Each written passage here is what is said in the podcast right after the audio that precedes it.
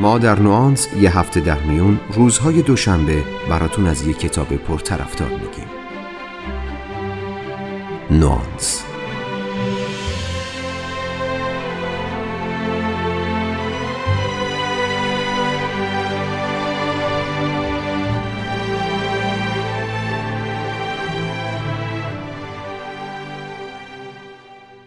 مینیمالیسم رو معمولا به عنوان یک جنبش هنری می‌شناسیم که از عواست قرن بیستم اوج گرفت و تأثیر بسزایی روی شاخه های مختلف هنر، ادبیات، فلسفه و موسیقی داشت. اما واژه مینیمال تو همین مرحله متوقف نشد و این روزها ما این کلمه رو به عنوان صفت قبل از اسمهای مختلفی استفاده می‌کنیم. یکی از این کلمات زندگیه. زندگی مینیمال می‌تونی تصور کنید زندگی بدون یک ماه خرید کردن چه مدلیه؟ بدون شیش ماه خرید کردن چطور؟ یا حتی بدون یک سال خرید کردن. تصور کردنش هم سخته. حتی برای ماهایی که داریم تو ایران زندگی می‌کنیم و پوستمون شده به کلفتی پوست کرگدن. برای ما هم فکر کردن به یک سال زندگی بدون خرید کار خیلی ساده ای نیست. اما این خرید نکردن سودی هم برامون داره؟ نمی‌دونم شما طرفدار فلسفه هرچی در میاری خرج کن و دو روز دنیا رو خوشباش هستی یا طرفدار نظریه تا جوونی کار کن و پول پس انداز کن واسه روز مبادا. اما تجربه خیلی ها حتی دوروبری های خودمون نشون میده هر دوی این مدل های خرج کردن دست آخرش مصیبته. سبک زندگی مینیمال هر دو تا نظریه رو می‌ذاره کنار تا یه راه حل درست و حسابی برای مسئله به نام پول پیدا کنه. اگه دوست دارید بدونید این راه حل چیه و چطور کار می‌کنه تو این اپیزود با من همراه باشید تا براتون بیشتر بگم.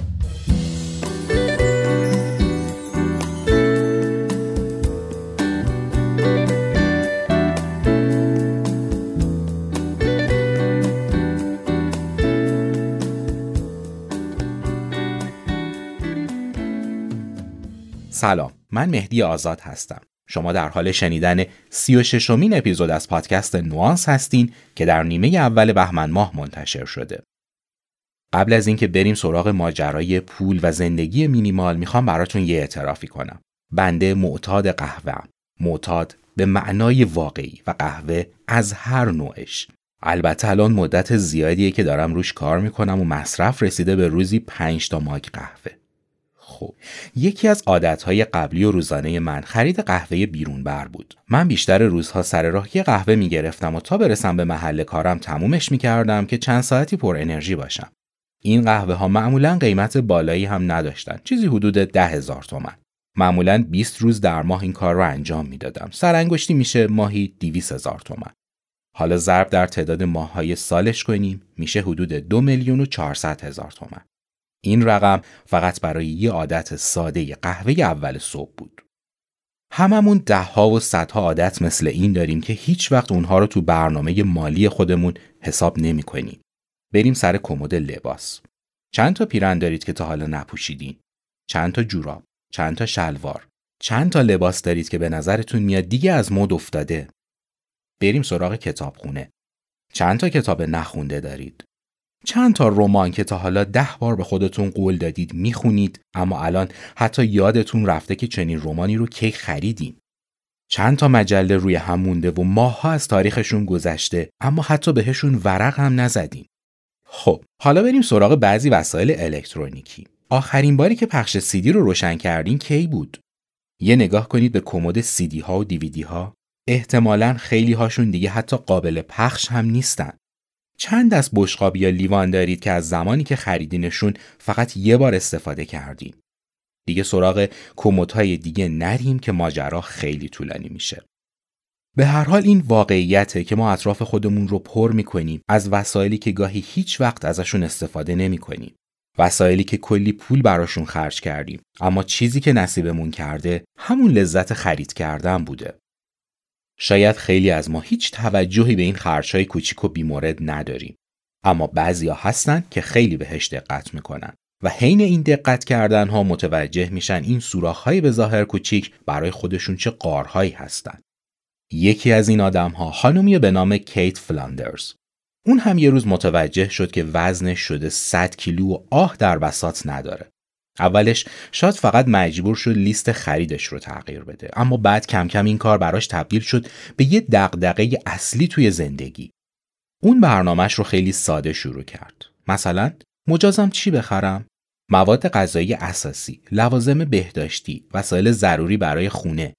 و اجازه ندارم چی بخرم؟ لوازم تزئینی کتاب و مجله وسایل کم کاربرد توی خونه و لوازم الکترونیکی. در مورد خرید پوشاک هم حتما باید ضرورتش رو بررسی کرد و مناسب ترین و بصرفه ترین رو خرید. این اولین آین نامه کیت بود. اما مسئله فقط خرید نکردن نبود. کیت تجربه های خودش رو مکتوب کرد تا شاید بعدها به درد خیلی ها مثل خودش بخوره. خیلی از این تجربه ها و نکات رو می‌تونید تو وبلاگش در آدرس kateflanders.com بخونید. این آدرس رو براتون توی توضیحات پادکست می‌ذارم تا راحت بتونید بهش مراجعه کنید.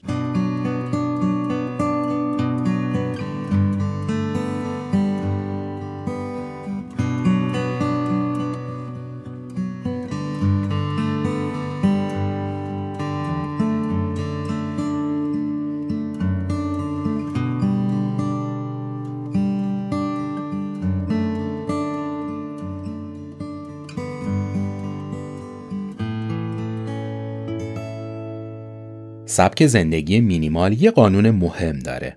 مسئله فقط این نیست که کمتر بخرید. مسئله اینه که اگر چیزی رو نیاز ندارید از زندگیتون خارج کنید. یا ازش استفاده کن یا بریزش دور. این قانون شاید جزو اولین ایده هایی بود که به ذهن کیت فلاندرز رسید. ایده ای که شاید قرنها قبل به فکر ژاپنی ها هم رسیده بود. ایده ای که این روزها توسط آدمهایی مثل ماریکاندو هم خیلی تبلیغ میشه. اگه به سبک معماری داخلی ژاپنی توجه کرده باشید احتمالا متوجه شدین که تو اتاقهای سنتی ژاپنی تقریبا هیچ چیزی نیست مگر ملزومات اساسی زندگی. این وسایل ممکنه از جنس فوقالعاده گرونی هم ساخته شده باشند اما شما هیچ شلوغی و انباشتگی رو نمی‌تونید تو معماری سنتی ژاپنی ببینید. کیت فلاندرز تو تغییر سبک زندگیش کشف می‌کنه که این وسایل اضافی تا چه حد با آشفتگی های ذهنمون نسبت مستقیم داره. هرچقدر دوروبرمون شلوغتر ذهن ما هم شلوغتر و هرچقدر ذهنمون شلوغتر خریدهای احساسی و بیمورد هم بیشتر. کیت شروع می‌کنه به خلوت کردن یک به یک اتاقها. همینجاست که متوجه میشه چقدر زیرپوش اضافی خریده فقط به این خاطر که یادش رفته بوده قبلا کلی زیرپوش خریده و تو شلوغی اتاقش اونها رو فراموش کرده. اگه از خودم بخوام بگم من تجربه تا سه بار خریدن و نخوندن چند تا کتاب رو دارم. کتاب ها رو خریدم و بعد انقدر نخوندمشون تا یادم رفته این کتاب رو دارم. در نتیجه دوباره و دوباره همون کتاب رو خریدم و این ماجرا تکرار شده. تو گام اول می‌تونیم از همینجا شروع کنیم. یعنی یک به یک تمام اتاقها و کمدها رو بریزیم بیرون و تمام وسایلی رو که دیگه بهشون نیاز نداریم جدا کنیم. مقصد بعدی این وسایل اگه هنوز نوع استفاده نشده هستن می‌تونه خیریه ها باشه. خیلیاشون رو میشه فروخت. کتاب ها رو میشه به کتابخونه اهدا کرد یا به مراکز تبادل کتاب برد. شروع که کردید کلی ایده به ذهنتون می‌رسه که از این وسایل اضافی استفاده مفید بکنید. سرآخر همه این کارها ممکنه یه چیز دیگر رو هم دور بریزیم. کلی از انباشتگی های ذهنی و بار خاطراتی که سالها داشتیم بی خود و بی جهت به دوش میکشیدیم.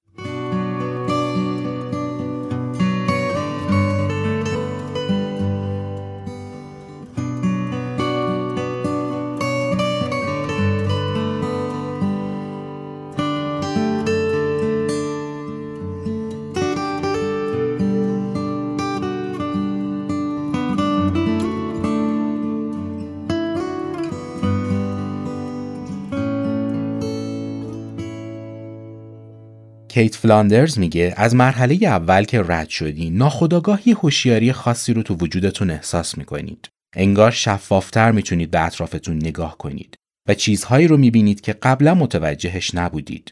یکی از این چیزهای پنهانی همون خرج و برچ که براتون گفتم. مثال قهوه رو که یادتون هست. دو سال پیش تقریبا ماهی دو میلیون تومن هزینه قهوه من بود. حالا شما به این مدل خرچها اضافه کنید خریدهای ریز و بیموردی که اکثرمون بدون هوشیاری درگیرش هستیم از خرید چیپس و تنقلات بگیرید تا سیگار و نوشابه و خیلی چیزهای دیگه کافیه بعضی وقتها تو هفته مترو رو جایگزین ماشین خودمون یا تاکسی کنیم تا تغییر رو خیلی زود متوجه بشیم. چقدر طول می‌کشه تا یه عادت رو ترک کنیم؟ 21 روز، 30 روز، 3 ماه، یک سال، هیچ کس نمی‌دونه. این چیزیه که خودمون باید پیداش کنیم. مسئله فقط این نیست که چقدر کمتر بخریم یا چقدر پس انداز کنیم. مسئله مهمتر اینه که ما چقدر خودمون رو می‌شناسیم. چقدر نسبت به کارهایی که داریم انجام میدیم هوشیاریم. تغییر عادتها خیلی سختتر از پول خرج نکردنه. خیلی وقتها بعد از ترک یه عادت تعجب می‌کنیم که اصلا چرا وجود داشته. چرا هر روز نوشابه میخوردیم؟ چرا روزی یه پاکت سیگار میکشیدیم؟ چرا به خریدن لباس احتیاط داشتیم و کلی سوالهای دیگه؟ این سوالها احتمالا ما رو خیلی عمیقتر درگیر دومین گام می‌کنه. گامی که طی اون هم خودمون رو بهتر می‌شناسیم هم یاد می‌گیریم چطور میشه از دیوار سخت عادتها عبور کرد.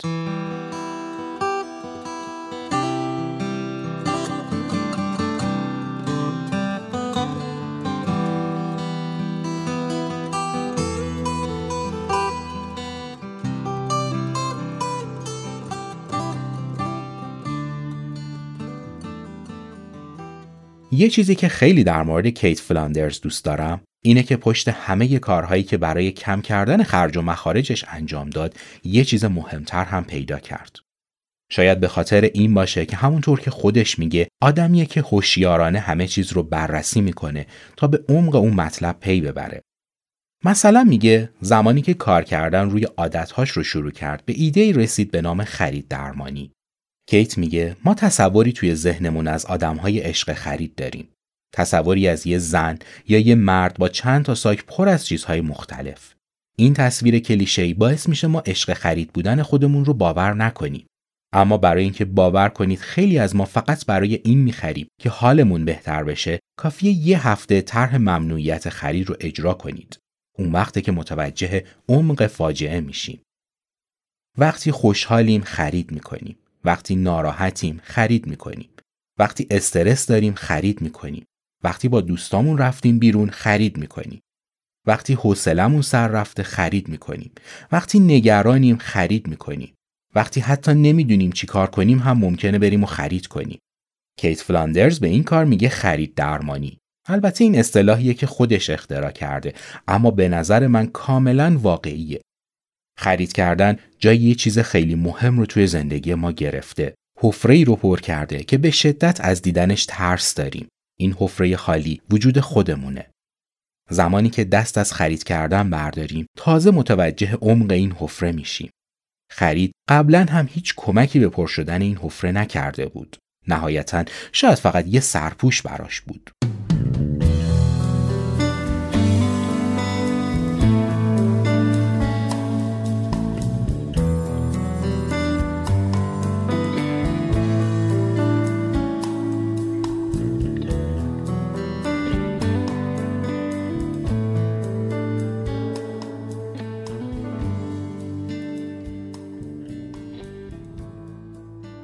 می‌خوام براتون درباره یکی دیگه از گامهایی بگم که کیت فلاندرز برای داشتن زندگی مینیمال روش تاکید داره.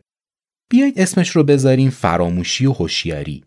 فرض کنید دارید از جلوی فروشگاه یکی از برندهای مورد علاقتون رد میشید. کلی بنرهای رنگارنگ می‌بینید که روش نوشته 20 تا 50 درصد تخفیف. شما چه کار می‌کنید؟ وارد فروشگاه میشید. یه پیام روی گوشیتون میاد. پیام رو باز می‌کنید و می‌بینید از همون فروشگاه آنلاینیه که معمولا ازش خرید می‌کنید. تو پیام یه آگهی تخفیف 20 درصدی و یه لینک هست. شما تازه خرید کردید. اما چه کار می‌کنید؟ بله، روی لینک می‌زنید. زمستونه و دارید از جلوی یه کفش فروشی رد میشید. متوجه میشید تک های تابستونی رو با 50 درصد تخفیف حراج کرده. شما وارد فروشگاه میشید. تو اینستاگرام یه تبلیغ می‌بینید که اگر فلان کرم رو امروز بخرید یکی دیگه هم جایزه میدن. دارید صفحه خبرگزاری مورد علاقتون رو می‌بینید که متوجه میشید یه جایی لباسهای ورزشیش رو حراج زده. این صحنه ها به نظرتون آشنا نیست؟ کیت فلاندرز میگه ما خودمون رو تو دنیایی غرق کردیم که هر لحظه یه پیام اقوا کننده میاد جلومون. این همه رسانه و شبکه های دیجیتال انگار همشون طوری طراحی شدن که در نهایت ما رو وسوسه کنن یه چیزی از یه کسی بخریم. این بمباران تبلیغاتی به حدی زیاده که هیچ تمرکزی برامون باقی نمی‌ذاره. نتیجه این عدم تمرکز هم چیزی نیست جز اضطراب و استرس تموم نشدنی. اینجاست که چرخه معیوب تبلیغات کار خودش رو شروع می‌کنه. تبلیغات و رسانه ها هوشیاری ما رو کم می‌کنن. استرس نداشتن یا از دست رفتن فرصت رو به جونمون میندازن. ما رو به اشکال مختلف وسوسه می‌کنن و راهی برامون نمی‌ذارن جز همون چیزی که کیت فلاندرز بهش میگه خرید درمانی. و این چرخه معیوب تا زمانی که نتونیم به عادت هامون غلبه کنیم همینطور ادامه پیدا می‌کنه. ماجرا فقط این نیست که باید استفادهمون از رسانه ها و شبکه های اجتماعی رو محدودتر و کنترل شده تر کنیم. موضوع اصلی اینه که بتونیم نسبت به اتفاقهایی که داره تو زندگیمون میفته هوشیارتر بشیم. طوری که همیشه از خودمون بپرسیم چرا دارم این کار رو انجام میدم و بعد بریم دنبال جواب.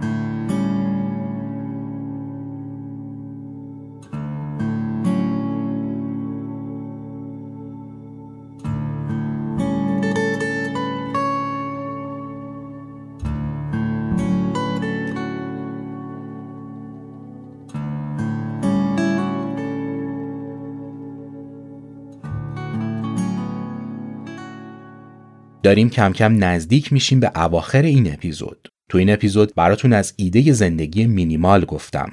ایده که خانم کیت فلاندرز تو کتابی به نام The Year of Less مطرح کرد. مثل همیشه من تلاش کردم کلیدها و مفهوم محوری این کتاب رو براتون توضیح بدم. قاعدتا اگر دوست داشته باشید از تمام راهنمایی های خانم فلاندرز استفاده کنید باید برید سراغ خود کتاب. این کتاب نکات متنوعی رو داره که به طور خلاصه می‌تونم به ایده هایی مثل خلوت کردن محل کار و زندگی، فهرست برداری از وسایل، داشتن لیست های دقیق خرید، لغو اشتراک خبرنامه های فروش، مدیریت حساب های بانکی، همراه کردن آدم هایی که باهاشون در ارتباط هستیم، تغییر عادت های مربوط به خرید، توجه به محرک ها و انگیزه ها با روش ذهن خلاقیت در زندگی و قدردانی از هر آنچه داریم اشاره کنم. کتاب The Year of Less در ایران با نام یک سال با هزینه کمتر با ترجمه خانم فرشته عبدولی و به همت انتشارات نون منتشر شده. چیزی که به شخص من رو تو این کتاب جذب کرد این بود که نویسنده پشت هر ایده‌ای که مطرح کرده جدای از خود پسنداز کردن یه مفهوم عمیقتر رو هم دنبال می‌کنه مفهومی که اگه ما هم به عنوان خواننده این کتاب بریم سراغش احتمالاً به درک خیلی بهتری از خودمون و رفتارهامون می‌رسیم و این شاید خیلی با ارزشتر از صرف کم کردن مخارج باشه.